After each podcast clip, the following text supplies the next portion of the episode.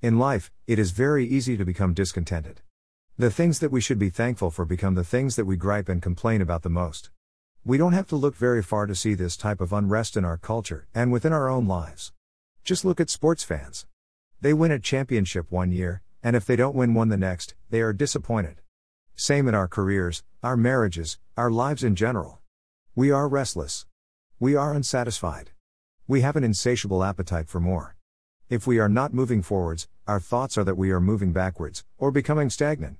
What if instead of always striving for more, we were content with what we had, and if what we had, we saw as undeserved and provided by the gracious and good hand of God? This is the thought that the Lord put on my mind this morning. I have been restless, unsatisfied, angry, frustrated, sad recently. Why? Because my life at the moment is not what I hoped it would be. I want more, and I have struggled to be content with what I currently have in my life. In my job. In my relationship status. In my overall outlook in life. I have just wanted more. And I have struggled to be content. This morning, as I laid in bed, tossing and turning, I heard the Lord, not audibly, but in my thoughts say to me, Will you tire of this manna? It was an odd, but pointed question from the Lord. The reference to the manna made me think back to the story of the Israelites' exodus from Egypt in the Old Testament, and how the Lord provided them with manna, bread from heaven. After days, though, of the same manna, the Israelites complained, and asked for something else. Two thoughts came to me from this story. The first was that the manna was a gift and provision that was undeserved. The second thought was that even though the Israelites were being provided for and sustained physically by this manna, they grew tired of it. Instead of being thankful for the undeserved provision of the Lord, they were not content in what they were given. In the question that the Lord asked me, Will you tire of this manna? and What he was really asking me was three things A. Do you recognize the good, undeserved, gracious gifts in your life? B. Will you be grateful and content in these good things?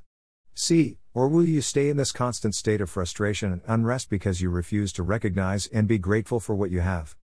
Specifically, what he was asking me was Will you be thankful for the job that you struggle to be present for because it provides you with financial income, a place to live, food to eat, and means to live?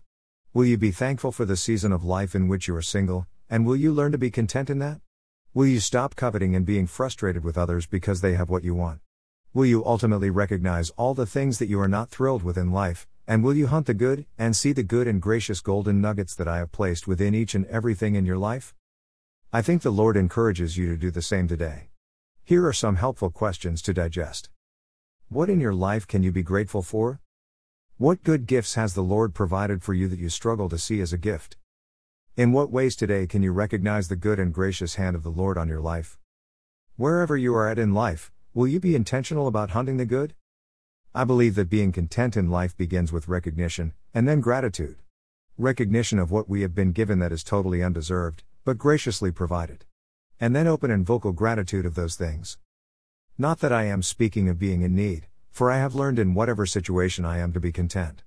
I know how to be brought low, and I know how to abound.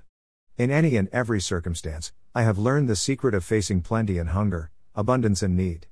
I can do all things through him who strengthens me. Philippians 4:11 13. Whether you have much today or whether you have little, rejoice in what you have. This is where being content begins. Blessings.